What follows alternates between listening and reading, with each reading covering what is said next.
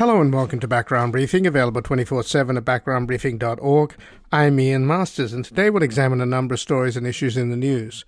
We'll begin with the two day White House Summit for Democracy beginning on Thursday, at which 111 nations will meet virtually to discuss the health of democratic governance and the need to bolster global democracies under attack from authoritarian and kleptocratic encroachment.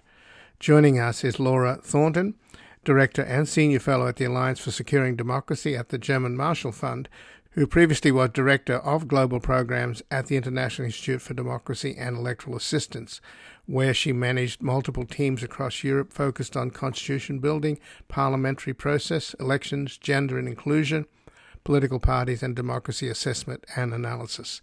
We'll discuss her op ed at the Washington Post, Why International Election Observers Would Give Wisconsin a Failing Grade, and the need for the United States to get its own democratic house in order as massive and multi layered voter suppression by Trump's GOP casts doubt on whether Republicans believe in democracy anymore, opening up the possibility that 240 years of American democracy could end just like the Soviet Union did.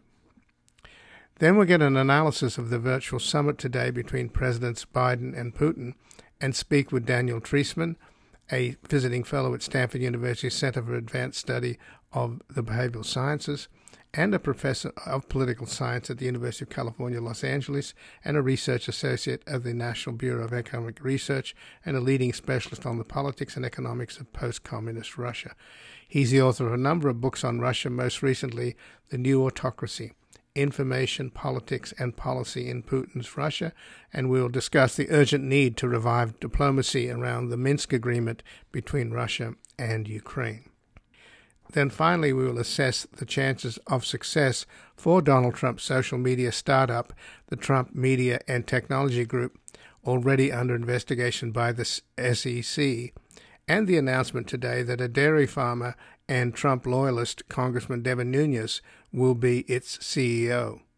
Joining us is Jared Holt, a resident fellow at the Atlantic Council Digital Forensic Research Lab, who previously tracked and provided analysis on fringe media for Media Matters for America. He specializes in alt right and so called new right media, in addition to the larger culture and influence of right wing social media. And joining us now is Laura Thornton, who's Director and Senior Fellow at the Alliance for Securing Democracy at the German Marshall Fund.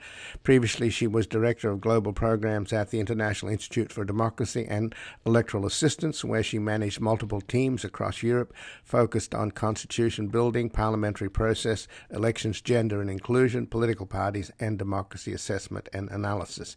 And she has an op ed at the Washington Post Why International Election Observers Would Give Wisconsin a Failing Grade Welcome to Background Briefing, Laura Thornton. It is a pleasure to be here.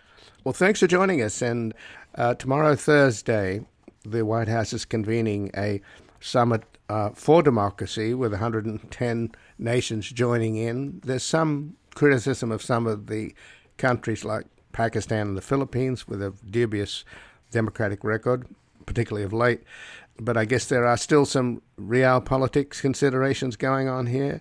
How do you think that the White House has managed navigating this inclusion exclusion process? Yes, I thought it was uh, sort of a strange um, decision because initially, when we heard about the Summit for Democracy, it was actually called Summit of Democracies. And then they switched it to Summit for Democracy. And I saw that as a good sign because in my view it should be around not nation states but around the ideas. So by making it a summit of different you know executives leaders of different countries you by definition are getting into this who's in the club who's out of the club uh, which could have been avoided if you had a summit of democrats lowercase d in which case you could invite Democrats from even very undemocratic places. And you could, you know, rally around the concepts and ideas and how we can bolster democracy rather than getting into this, this, you know, who's in, who's out, which just is problematic. And as you pointed out, I mean, the criteria are completely inconsistent. You have an authoritarian regime like Congo DRC was invited, but Bolivia, which is like a mid performing democracy, was not. So you know, and of course, we know that there are perhaps you know different considerations taking place, like in the case of Pakistan or even India, which is I would say a backsliding democracy, Philippines, etc. Um, which I, just think is something that could have been avoided. I think the summit would have been much more fruitful as a, a platform for activists, for civil society leaders, for political opposition, uh, to get together and really think about what we can do to stop the rise of authoritarianism, which is taking place almost everywhere. When you mentioned backsliding, a recent report out of Sweden looking at, at the health of international democracies found that, that the United States was backsliding. Yeah. And that's my former employer, International IDEA. So I helped design the methodology for that report. But indeed, America is. And, and it had been sort of backsliding in our in those idea reports for a few years now but of course um, you know under the trump administration that just became worse particularly with regard to checks and balances and um, exercise of oversight of our legislative branch. So the piece that you wrote in the washington post about well at least the picture captioned was of ron johnson the senator who's an, a pretty strange character to begin with. I mean he used Kremlin talking points to attack the Mueller investigation, etc. It's hard to understand exactly what makes him tick, but his kind of anti-democratic, almost casual anti-democratic attitudes are now metastasized into the GOP itself. And I'm interested at a sort of psychological level, without getting into amber psychiatrists. Why do these American politicians who've often use the sort of hackneyed phrase of we're the greatest democracy on the world and America first and America the best and all this stuff. At the same time, they just absolutely seem to ha- have a complete disregard for democracy because at every level now there's a multi-level effort underway to, in effect, become a one-party state. The amount of gerrymandering that's going on already would indicate mm-hmm. that the Republicans could win the House in 2022 before one vote is cast. And then on election day, there's massive amounts of voter suppression built into all kinds of elections around the country in various states. Various Republican states are now able to count and certify the vote, and if they don't like it, they can overturn it. And at the precinct level, there's a concerted campaign underway, led by Steve Bannon and others, to harass normally independent poll workers who are quitting in droves and being replaced mm-hmm. by the kind of partisan conspiracy theorist type cyber ninjas that we saw in Arizona. So the landscape is pretty appalling, and there's a very disturbing uh, cover article in the current Atlantic by Barton Gellman. Trump's next coup has already begun. January mm-hmm. 6 was practiced. Donald Trump's GOP is much better positioned to subvert the next election. So this is a long-winded way of saying, Laura, we have some serious problems here at home. we certainly do. And I think you laid out some of the most significant challenges. And I've always been sort of not I guess baffled by that disconnect because I, in terms of how we view things overseas versus how we th- view things at home, and and I'm just in a unique position having just moved back to the United States after 25 years, and I've been overseas on missions with you know, Republican Congress people or their staff on different, you know, CODELs or different election observation missions. And, and they've, they've always, there's been no difference between sort of representatives from the Democratic Party or representatives from the Republican Party when we're talking about democracy elsewhere. There's a lot of head nodding and and you know pushing other countries about like for example how they draw their districts. I've been in that conversation where I've seen representatives from our Congress on both sides of the aisle push a foreign uh, government about you know bias in the way they're drawing constituencies or about the fact that their legislature is designed in a way that doesn't deliver majority rule and and just these basics and then yet like you pointed out very well when all of a sudden that just flies out the window when we come back to the united states uh, because I guess my my my presumption is that I, the desire to keep power is more important than democratic values. But I also think that we have, you know, it, it is certainly the behavior on the part of certain leaders in the party. um, but also a problem of the demand and the public. Uh, what what what is you know why are we voting for people that do this? And that is a, like a sort of a longer term problem that I've always been that we at ASD have been struggling to how to how to address. Like how do we build resilient communities that believe in democracy and that push back against these efforts and that are discerning about the information they consume. Uh, and in that regard, we have a long way to go, um, I'm afraid. And again, I'm speaking with Laura Thornton, who's Director and Senior Fellow at the Alliance for Securing Democracy at the German Marshall Fund. Previously, she was Director of Global Programs at the International Institute for Democracy and Electoral Assistance, where she managed multiple teams across Europe focused on constitution building, the parliamentary process, elections, gender and inclusion, political parties, and democracy assessment and analysis. And she has an op ed at the Washington Post Why International Election Observers Would Give Wisconsin a failing grade. And it was a very peculiar thing that happened uh, on January the, the the seventh. The sixth sort of went into the seventh because mm-hmm. when the Capitol was attacked and they were trying to hang Mike Pence and he was whisked out of that place, we know that eventually the coup failed, the insurrection failed, and Vice President Pence came back to the podium and said, "Let's get to work," and they certified the vote and there was obviously a lots of sh- you know shell shocked lawmakers there. They, their lives had just been threatened, and their the citadel of democracy had been sacked and desecrated and defecated, and yet there were speeches there from Kevin McCarthy holding mm-hmm. Trump accountable, literally on the on that morning of the seventh. But then shortly thereafter, the tone changed within that very moment where McCarthy and other Republicans, including the, the other two leaders, Scalise and Stefanik, they both started to talk about election irregularities. And then by the time that they took the vote, 147 Republicans voted against certifying the hmm. election, in spite of what had just happened. Hmm. So I'm trying to figure out what happened in that moment between the outrage at what had happened and holding Trump culpable and then shortly thereafter deciding that there was a problem with the election when in fact there wasn't a problem. And there isn't a problem but that's metastasized into this whole stop the steal thing.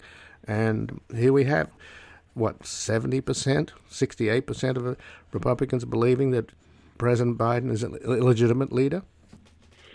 It is. It's extraordinary. And um, and the speed with which that reversal came into effect was was sort of surprising for me, of course, and for all of us, but also now just the rewriting of the events. So, you know, just this denialism about what happened. Um, you know, now they're just tourists or whatever. Uh, and, and again, I mean, the only sort of explanation that one can come to is that they, they feel that the pathway to po- power um, is with Trump, and you know, and the belief that the election was stolen is something that rallies his supporters, and those who dare to step away from that, like Adam Kinzinger or Liz Cheney, they're they cannot be part of the party anymore. It's the litmus test. So, um, and that's a very scary thing for our democracy, and we see, of course, how the role that uh, the lack of information integrity in our country is playing in this. And I mean, we focus a lot on platforms and social media, which which certainly are a tremendous problem, which I, I've talked about ad nauseum in other fora. But uh, it's also obviously our cable news and being fed, uh, you know, a regular diet of of lies. And I think it's it's going to be something that I mean, we're not free of this. The whole I lost, ergo it was fraud is the new black, right? So, and we've also conveniently exported that elsewhere. So, you know, shortly after we have the junta in Myanmar saying the same thing when they lost an election, Bibi Netanyahu gave it a go. It didn't work. Um, but I imagine that, you know, losing parties everywhere are just going to throw up the mantle of it was fraud, it was fraud. And so now we face the problem of building trust in our elections, which frankly is somewhat new to us. I mean, we had the whole hanging chads in Florida, which was a mess, but mostly Americans have trusted the outcomes of elections. Uh, and this is so this is a new sort of reality that we have to deal with. And then also, like you had mentioned earlier, how this translates into the security of election officials. Um, you know, like you said, they're they're quitting, they're leaving. Uh, why should they? They're mostly volunteers. They're just trying to do their civic duty, and they're getting death threats. Uh, and another thing that I think that you know we're not very used to in the United States is having a robust election observation ecosystem. In every country I've worked, that's a very big part of elections. You have domestic observer organizations that are both nonpartisan as well as the partisan observers. And there's a whole global community of best practice about how you go about doing that. There are codes of conduct. What does it look like? What can you do and what can't you do? There are declarations of principles for observers. And the United States has been just completely outside of that. And, uh, you know, we're pretty hostile towards international observers. Uh, ODIHR, OSCE ODIHR has, you know, tried to make efforts to observe elections here uh, with some limited success, but it's not really a part of our our sort of history or framework, but maybe it should be. Um, and it's something I've been I've been thinking about with my organization is how to build out sort of uh, neutral, nonpartisan election observation. Um, but yeah, building trust is going to be the big challenge in the midterms and 2024. Well, it's U.S. is going in the in the opposite direction. At least the state of Texas, which the DOJ just announced mm-hmm. yesterday, they're suing. In part, they're suing over the fact that these new Texas gerrymandering, laws, gerrymandering yeah. laws, are, are also allowing so-called partisan election observers who have the ability to intimidate voters. Uh, Absolutely. So and it was it, what Trump had called on in the his debate, if you recall, where he was like, "Come, you know, like basically storm the polling station." Right. And right. I had written about it at the time that that that's not election. I mean, I don't need to tell you that that's not what election observation is. Right. And partisan election observation is a really important thing. I'm not saying there shouldn't be Republican observers, but their role is not to harass and intimidate. That's actually sure. against right. And telling law, telling yeah. the the Proud Boys to stand back, to stand down, exactly. stand, stand back. By, I mean, yeah. My God, it's and pretty that's, clear. That, that's very frightening. And you know, election officials, hardworking people across the country, you can't blame them for you know not wanting to get involved, particularly in like concealed carry states. You really, you really want to put yourself in that situation. You know, it's it's it's a travesty. Well, the, but that puts us on the level of these third world dictatorships, doesn't it? With these guys strutting around with assault rifles. What's the difference between them and some militia aligned to a warlord? Well, I'll tell you, I mean, it is. I haven't even really seen that. And I've observed elections in a lot of places. And first of all, moving back to the United States in general, the, the whole gun thing is, is one of the most jarring for my family. Um, but you know, even in countries that were sort of conflict ridden, where I've observed elections, I, I've observed them in Gaza and the southern Philippines, and you know, I you, you you at least have a legal system that doesn't allow people to bring guns to polling stations. Not that that didn't happen; it sure did. Mm-hmm. But yeah, like like what are we talking about? Um, I have been in a polling station that was raided before by armed uh, protesters. It all turned out okay. But yeah, I just never thought that I'd come back to the United States and have that be like a real prospect. But you know, there are many things that I'm finding. The, the, the thing that you said at the outset that, and I wrote about in my op-ed, the brazenness is also just really astonishing to me because I've worked in different places that are even full-on non-democracies, but mostly they try to pretend they are. You know what I mean? Like right. mostly they at least try to say that they're not doing what they're doing. They're no, in fact, Putin has protect, Putin has perfected that the patina of legitimacy of, of democracy. Absolutely. You, and, so you wonder really why the Republicans are being so brazen. You know, they obviously have been borrowing because they can. Yeah. because well, they but can. Then, I mean, that's what's so fascinating. Yeah, but that leads you to question what's going on with the Democrats. Then, I mean, their hair should be on fire, and I don't know what it is. Is is it the fact that Joe Biden spent most of his career dealing with sensible and reasonable Republicans? But these are no longer the Republicans in Trump's GOP, as you pointed out. You know, people like Liz Cheney and Adam Kinzinger get purged. Yeah, I, I don't I it's it's hard for me to know what Democrats can do. Yeah, I, I think there is a sort of a body of thought of you know why are you treating them with this whole you know master of the Senate position of 40 years ago when it's not that today. Um, and how hard do you push back on on the behaviors of you know Marjorie Taylor Greene or Lauren Boebert, who's who's who's you know how how much do you do you push back on that? Um, and and how much do you engage in a party that that not all members of the party, but where elements are anti-democratic? And I don't have a good answer. I mean, of course, the legislation, any legislation on democratic reform or election reform, has not gone well, um, and I don't see much hope for for that to pass at that level. So it is a really difficult position for I think the Democrats to be in. Um, I mean, uh, and and they're not perfect too. Certainly, gerrymandering is not something that is exclusively in the hands of the GOP. Uh, so yeah, it's it is a, it is it, it does put the Democrats in an interesting position, and I'm not sure there's a real clear pathway forward for them to address these issues.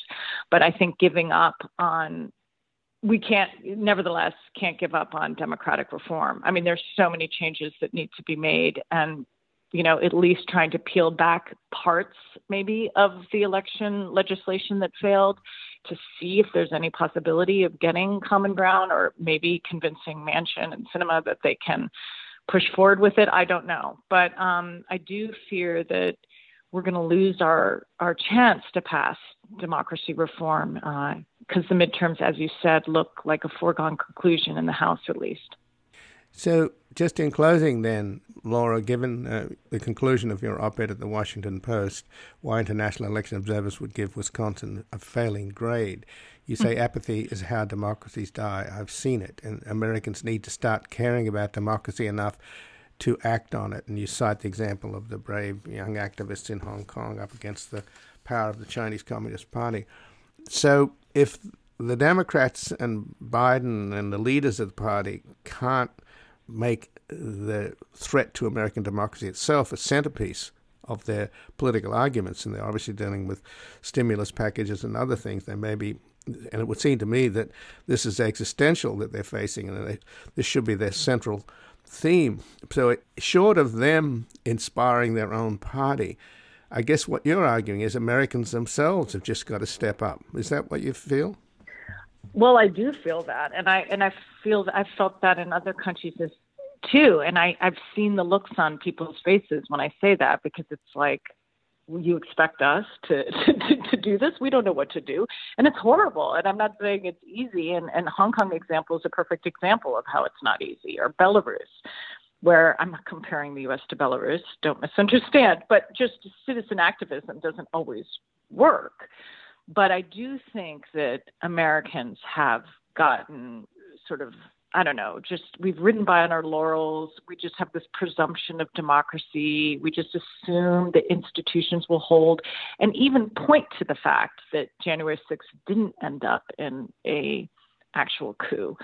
Um, oh, it held. And look, it's it's all fine. And and in my view, it's like, well, no, it like literally just because a few um, officials in Georgia had some code of ethics.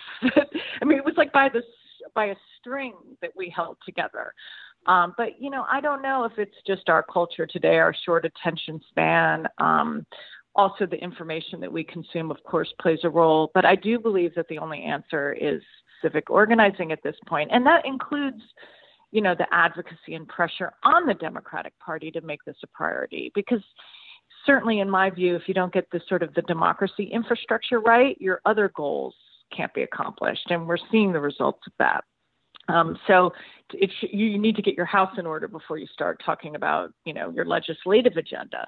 Um, and yeah, and I think that therefore it's a it's we need to be pressuring our Democratic lawmakers as well as our Republican lawmakers to sort of value democracy.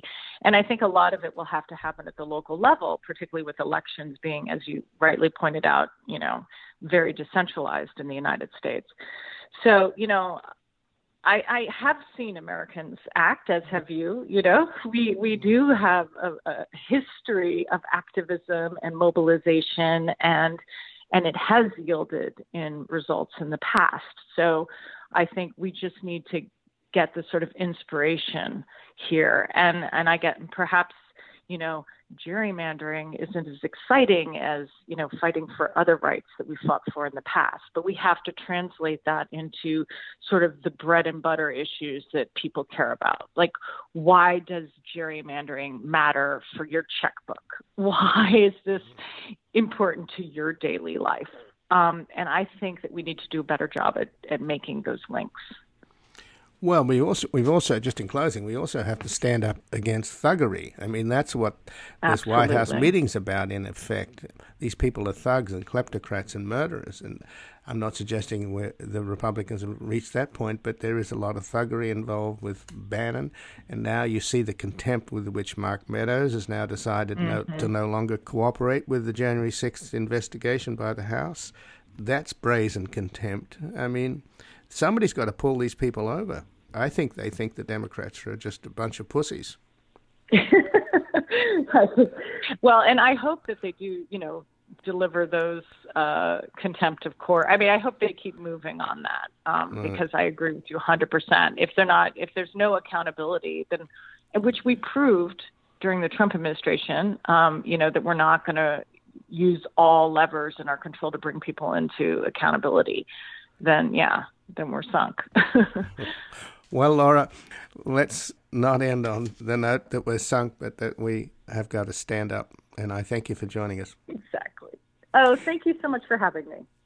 And again, I've been speaking with Laura Thornton, who's Director and Senior Fellow at the Alliance for Securing Democracy of the German Marshall Fund. Previously, she was Director of Global Programs at the International Institute for Democracy and Electoral Assistance, where she managed multiple teams across Europe focused on constitution building, parliamentary process, elections, gender and inclusion, political parties, and democracy assessment and analysis. And she has an op ed at the Washington Post why international election observers would give Wisconsin a failing grade. We're going to take a brief station break. We're back with an analysis of the virtual summit today between Presidents Biden and Putin.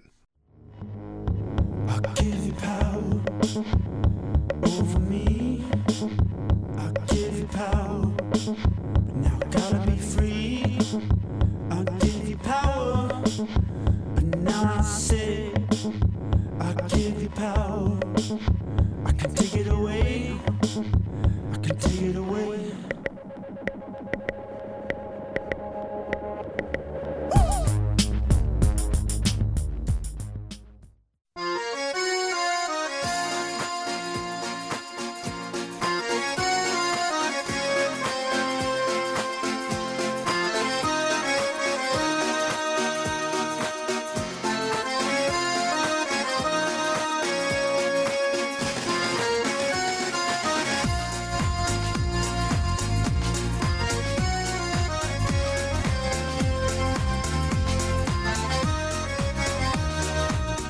Welcome back. I'm Ian Masters, and this is Background Briefing, available 24 7 at backgroundbriefing.org. And joining us now is Daniel Treisman, who is a fellow at Stanford University Center for Advanced Studies in the Behavioral Sciences and a professor of political science at the University of California, Los Angeles, and a research associate of the National Bureau of Economic Research, and a leading specialist on the politics and economics of post communist Russia. He's the author of a number of books on Russia, most recently, The New Autocracy Information, Politics, and Policy in Putin's Russia. Welcome to Background Briefing, Daniel Treisman. Thank you. So, what did you make of the summit, virtual summit today between Biden and President Putin? It was, according to Jake Sullivan, the National Security Advisor, it was a lot of give and take. No grandstanding, no speeches. Um, they got a lot done. So, I'm not sure what they got done, but what do you think happened? Right. Well, they did talk for about two hours, and uh, the readout from the White House was only one paragraph. So uh, if they uh, covered a lot of ground, and they certainly uh, suggested that they were planning to, uh, they're not telling us exactly what came out of it. They had the White House had made it very clear beforehand uh, that Biden was going to go in and explain in detail all the unpleasant things that uh, the U.S. would do if uh, Russian troops invaded Ukraine at this point. This was supposed to be uh, a call to deter Putin from uh, taking any uh, aggressive actions uh, on the Ukrainian border. Of course, the White House has said they did, in fact, that Biden did, in fact, explain this. There's a slightly different take coming from the Russian side. So the Russian news, first of all, downplayed the whole thing. It was only item three or four on the nightly news and they showed uh, shots of uh, uh, Putin welcoming Biden at the beginning of the call, uh, friendly atmosphere. Uh, later on, of course, they show they uh, pointed out that in the Russian view, it's in fact the U.S. that's been acting aggressively, sending advanced weapons to Ukraine, doing naval drills in the Black Sea and uh, it, even continuing to talk about the possibility of, uh, of admitting Ukraine to NATO. Uh, so uh, that was the Russian the Russian side, and uh, and uh, they lowered expectations that anything major was going to come from the talk. Of course, it does once again show Putin in a favorable light as a world statesman uh, who's taken seriously by the uh, uh, by the the world's leading superpower, the U.S. But talk of Ukraine joining NATO, which is apparently what Putin's red line is, that's just coming mostly from Putin. So he sort of has it in his head that somehow the the Western powers and the U.S. are trying to encourage Ukraine to join NATO. As far as I know, they're actually just discouraging them, or they're keeping them at arm's length. So, if Putin's whole military build-up and his whole propaganda offensive is based on the idea that Ukraine is about to join NATO, which is not true, then why is he doing this? Is he doing this to bolster his position domestically? And could he really think he could get away with another little war like he did, which was so successful in seizing Crimea? Clearly, this next time around it wouldn't be quite as bloodless. Right. Well, uh, on the NATO issue, he has said that he would like the U.S. to commit. He would like NATO to commit not to admit uh, Ukraine and Georgia. So he'd like some kind of uh, guarantee given. And uh, what ends up happening is the Russians ask for this, and NATO insists that it will not give such a commitment, uh, that the doors of NATO are always open uh, that even if there's no immediate plan to admit uh, Ukraine, uh, they're not going to say never. Um, and, and that has the effect of suggesting to the Russians that uh, it's a real possibility, maybe not tomorrow, but sometime in the future. Meanwhile, uh, there's a lot of US and, uh, and NATO support for Ukraine, which again is is uh, stimulated in part by the aggressive stance of Russia and the Russian attempts to destabilize Ukraine in various ways. Um, but so uh, it's very hard to tell how seriously uh, the Russians take the danger of uh, eventual Ukrainian admission to, to, NATO. I think at the time of Crimea, uh, they were concerned about the possibility of Ukraine canceling the lease over the naval base at Sevastopol, uh, which uh, at that time Russia was leasing uh, in order to stay to uh, to house its uh, part of its Black Sea fleet. Um, I don't think they were really worried about an imminent admission of Ukraine to NATO. Of course, that takes years, and NATO had not provided a membership action plan, which is the initial step down that path. On the other hand, Western leaders have continually uh, said things uh, along the lines that uh, we anticipate that one day Ukraine will be part of NATO. You know, Biden has said that himself in the past, and various other politicians have said it. So it, there are uh, there are hints uh, at uh, that this is part of the Western intention in the long run. So that's it's possible that they're reacting to that. I think there's another possibility, uh, which is that uh, Putin may have thought uh, that the Ukrainians might be planning an offensive to take back at least some of the Donbass, the, the eastern region, which has been, in essence, controlled by separatists for the last few years. There was a flare up in, in the conflict there, uh, which occurred because the Ukrainians have obtained some relatively sophisticated Turkish drones. And in November, uh, they used one of these drones to take out a artillery piece on the side of the, the pro-Russian separatists. Uh, and that was a, uh, a use of uh, a type of weaponry that hadn't, hadn't occurred before. Uh, the Russians reacted very strongly to that. And uh, it's possible that they see that these drones as kind of a game changer. They would provide the kind of air cover that might enable uh, Ukrainian forces. And remember, the Ukrainian army is now in much better shape than it was back at the time of Crimea, might enable the Ukrainian forces to go in and try and take back some territory. So it's possible that, that that's part of the thinking uh, in uh, in Moscow, but it's also possible that this is kind of bluff and bargain. Uh, you know, in April, uh, they put 100,000 troops on the border, and Putin got a summit with Biden out of that. So it's possible that he's trying again, trying to get something else uh, as a kind of payoff for removing the troops and and calming things down.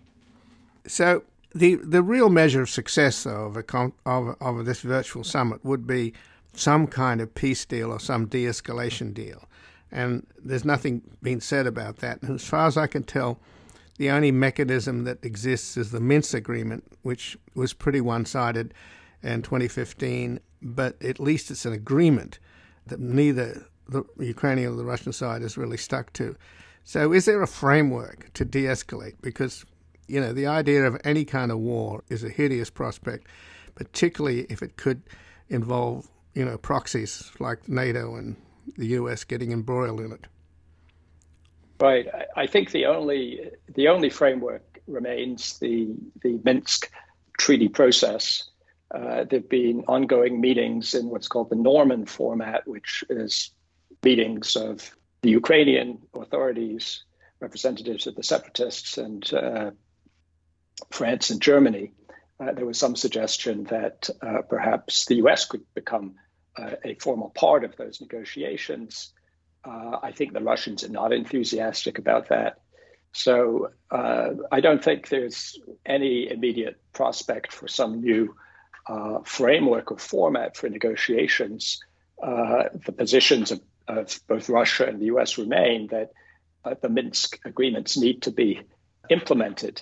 And Russia has made clear, Putin has made clear that uh, they want uh, Biden, they want the US to put more pressure on Kiev to fulfill its part. And Biden's meeting Thursday at the White House with President Zelensky who's definitely taken a dip in the popularity, particularly since the Pandora Papers found that he's got $43 million stashed abroad that a, a particularly noxious oligarch gave him. Yeah, so Zelensky is is uh, relatively weak. He's still more popular than any other politicians in Kiev. It's very difficult to uh, maintain popularity in a country which is being uh, covertly undermined, or not even very covertly undermined by uh, a powerful neighbor, uh, it's very difficult to, to repair the economy, to, to stimulate growth when interest rates are very high because of the risk premium. Nobody wants to invest in a country which uh, is under military threat uh, from the east. So, and of course, there are lots of domestic issues which are just very hard to tackle, like corruption. And uh, as you say, uh, it's not uh, clear that Zelensky is is completely untouched by that. So, yes, he's he's not in a strong position. Uh, at the same time, there's no other politician who's who's more popular, and uh, he is trying to manage a very difficult situation, and uh, he desperately needs uh, continuing support from the U.S. of all kinds and continuing support uh, from NATO and uh, from from Europe. Well, what's your guess then? Just in closing, uh, Daniel, will there be a diplomatic initiative coming out of this? You you mentioned that the last time there was a build up on the Ukrainian border, and in fact, Russia went on full nuclear alert, which certainly got the attention of the U.S. Uh, and then later, Putin and Biden met in Geneva. So, what's your expectation? Because at the beginning of the summit, the virtual summit today, when they were being nice to each other and the bit that they played on Russian television, Biden did say, "I'm," you know, I guess it, was a bit of a dig at him. He said, "I'm sorry to miss you at the G20, but I hope we can meet in person soon." Right. Well, Biden seems very committed. He, Biden is very committed to uh, dialogue, to keeping uh, the lines of communication open. Um, I doubt that there's going to be another summit anytime soon, but I, I expect when there are summits, uh, multilateral summits, multilateral meetings, uh, the Putin and, and, Biden will will meet. But I don't really expect anything major to come out from this, uh, come out of this phone call. It was, uh, I think, an effort on the U.S. part to express very strongly the nature of the sanctions well, to explain the sanctions that were planned and to express strongly the commitment uh, to Ukraine. Whether that will work is another question. Uh, and on the Russian side, of course, it uh, shows that Putin is taken seriously uh, by the West, uh, and that is useful for domestic uh, domestic politics, domestic consumption.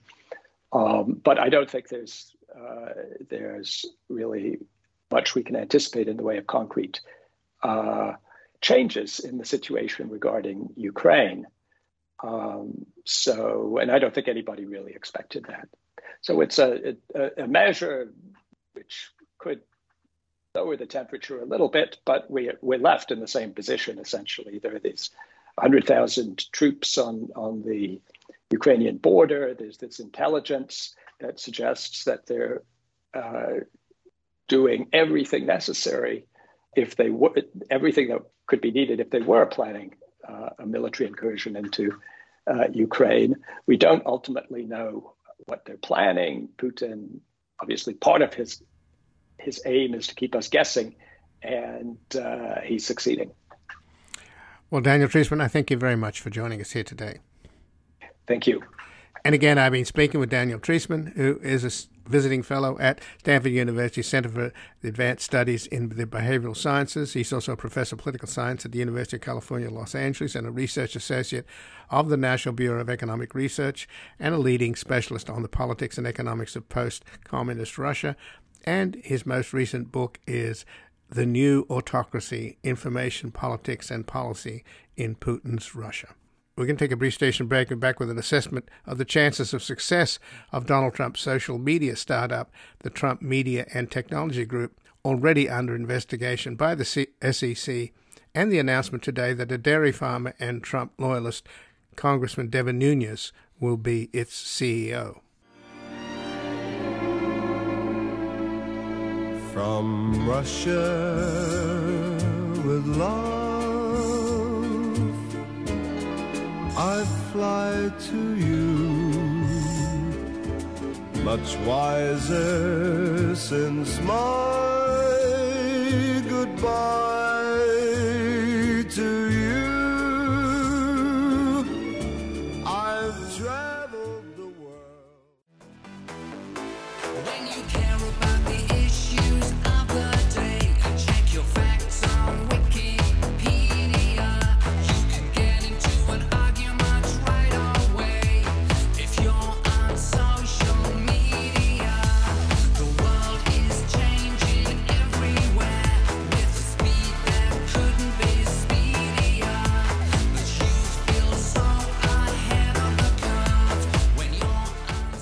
Welcome back. I'm Ian Masters, and this is Background Briefing, available 24 7 at backgroundbriefing.org.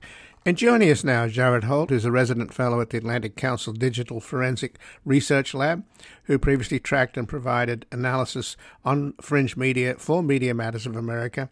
He specializes in alt right and so called new right media, in addition to the larger culture and influence of right wing social media.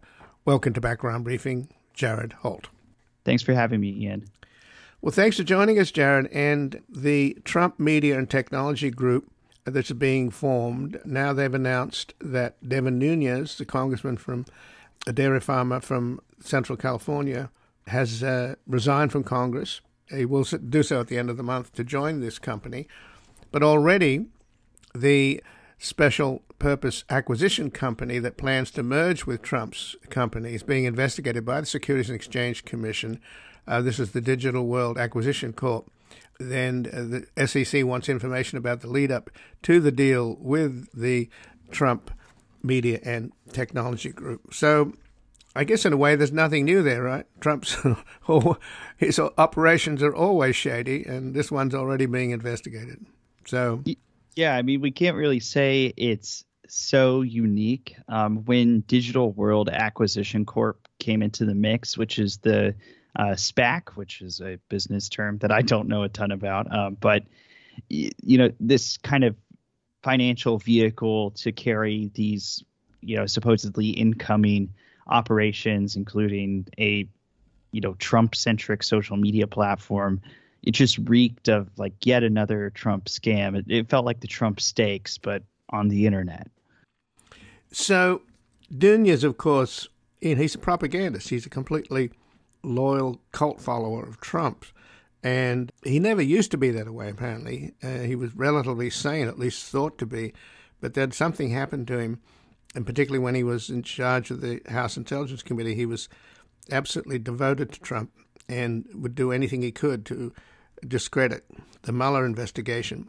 And his proteges, of course, have lived on through the Trump administration, Ezra Cohen Watnick and Kash Patel, and were promoted into very high positions. It may well have something to do with why the Pentagon didn't move to stop the insurrection on January the 6th on January the 4th, two days before the insurrection, Trump awarded Devin Nunes the Medal of Freedom. Of course, then he instigated the insurrection, and then that very night after the certification vote happened, then suddenly Nunes is one of 147 Republican House members who vote against certifying Biden's victory, in spite of the fact that they they just had the Capitol stormed. So nobody quite knows what happened to this guy. Do, do you have any insight into why he suddenly became such an ardent Trumpster? Uh, you know, I I can't read his mind, so I'm not entirely sure why this began. But I, you know, my theory is that like so many other uh, GOP members during the Trump era, they found it very expedient for themselves, uh, both personally and politically, to throw as much of their weight behind Trump as possible. Um, and at a certain point, the GOP base, I think, kind of demanded it um, to show that you were kind of in on the plan, uh, so it were. But you know, we see a lot of folks like this. You think of people like Matt Gaetz or or people like Marjorie Taylor Greene that came in almost explicitly to do this, which is, you know, these members of Congress almost, you know, kind of pivoting from lawmaking in the traditional sense and trying instead to become almost like these media figures or pundits or social media, uh, you know, what would you call it, an influencer, something like that.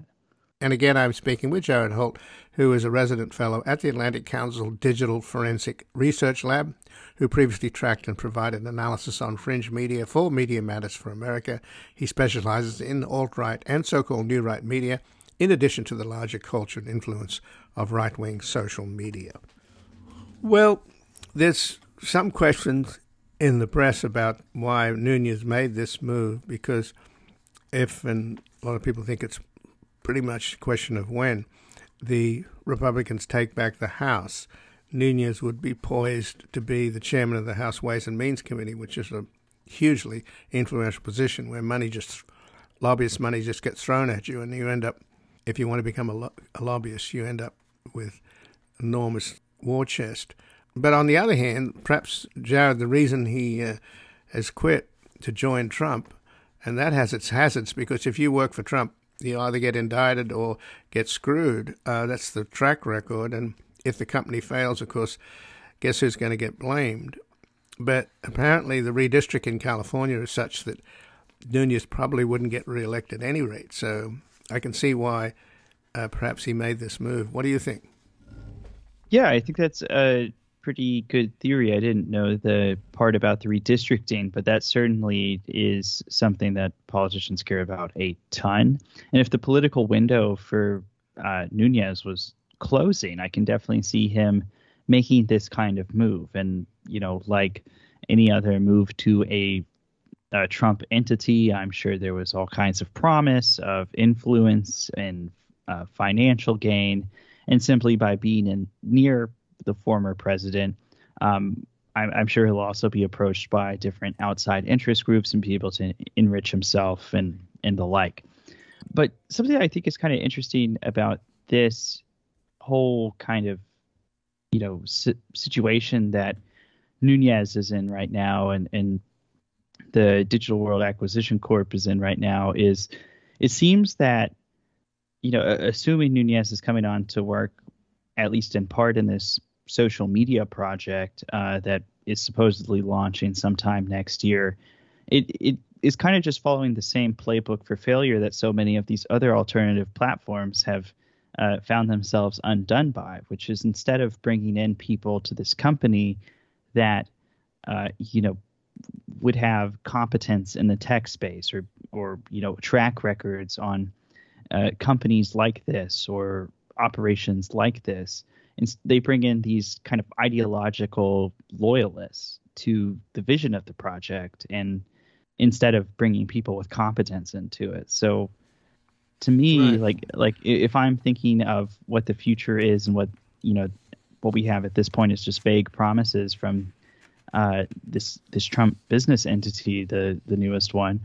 I it doesn't speak well to me, at least looking forward on the long term success of this project. I think that you know Trump and his circle will have some degree of success attracting uh, people to whatever new platform they launch just because of who Trump is and how much space he occupied in the American mind for uh, four or five years.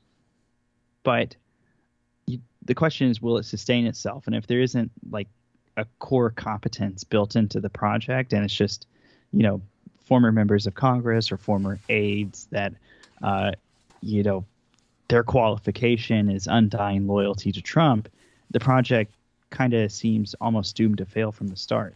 Sure, and and Nunes is a dairy farmer, so he's not exactly a tech savvy guy.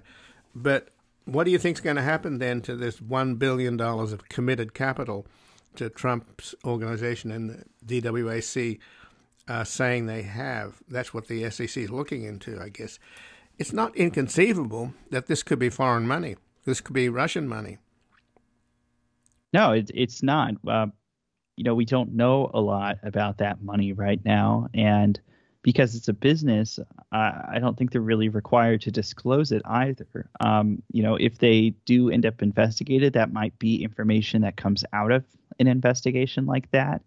Um, but you know, it, it certainly could very well end up being a vehicle for different influence uh, campaigns, whether foreign or domestic. You know, anything from uh, speaking of Nunes, the dairy lobby, uh, to you know Ukrainian real estate interest. You know, could potentially view that as a place to try to exert some influence via their dollars. Um, and you know, uh, but as far as like what happens to that billion dollars, it kind of still is unclear to me. My hunch is that, you know, like every other business Trump has run, that this money will kind of seem to evaporate its way into Trump's pocket somehow, uh, and you know, ultimately the business will kind of fracture at some point and and weaken at some point.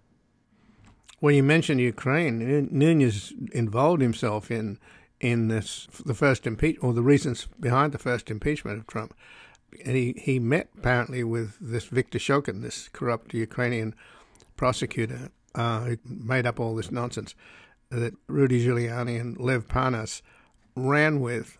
So, what can they do just in the last couple of minutes here in in this social media space that they're trying to take on Facebook and Twitter? Good luck with that. Yeah, I mean, good luck with that. Where almost all of these alternative social media platforms fail is their functionality. The fact is that Facebook, Twitter, YouTube, the kind of sites that we use all the time, spend enormous sums of money and have enormous teams of uh, incredibly talented user design, uh, you know, back end design, and you know, make these products into something that is often a very kind of seamless, easy experience. Uh, that's the business, right? And you know, even with a billion dollars, even if that figure is totally legit, the the government investigates, finds nothing is fishy here after all. I still don't know if that's enough money to get something off the ground that is going to be able to compete at the scale with something like Facebook. I think their best hope is to try to attract Trump supporters into one central place and extract data out of it. Um, and you know, I, I'm not sure what the law would be here because I don't know if there's really a precedent for it, but I imagine they would then try to turn around and sell that data to Republican campaigns, or if Trump runs again in 2024, which there, every indication seems to be pointing towards that he will at least try to. Uh, that data of all his supporters posting on this website could very well kind of find its way back into a you know Trump campaign scenario and be used to mobilize and target and uh, you know further agitate his own base. Well, Jared Halter, thank you very much for joining us here today. Thanks for having me. And again, I've been speaking with Jared Holt, who's a resident fellow at the Atlantic Council Digital Forensics Research Lab, who previously tracked and provided analysis on fringe media for Media Matters for America, and he specializes in alt right and so called new right media, in addition to the larger culture and influence of right wing social media. This has been Background Briefing. I'm Ian Masters. I'd like to thank producer Graham Fitzgibbon, and this program is available for podcasting at backgroundbriefing.org, where you can sign up for our email updates as well as subscribe wherever you get your podcasts. If you like this program, you can help us reach more listeners by taking a moment to rate and review us on iTunes, Google Play, iHeartRadio, or wherever you get your podcasts. And please do share the program with friends and family and colleagues on Twitter and Facebook. And I'll be back again tomorrow with another background briefing. Bye for now.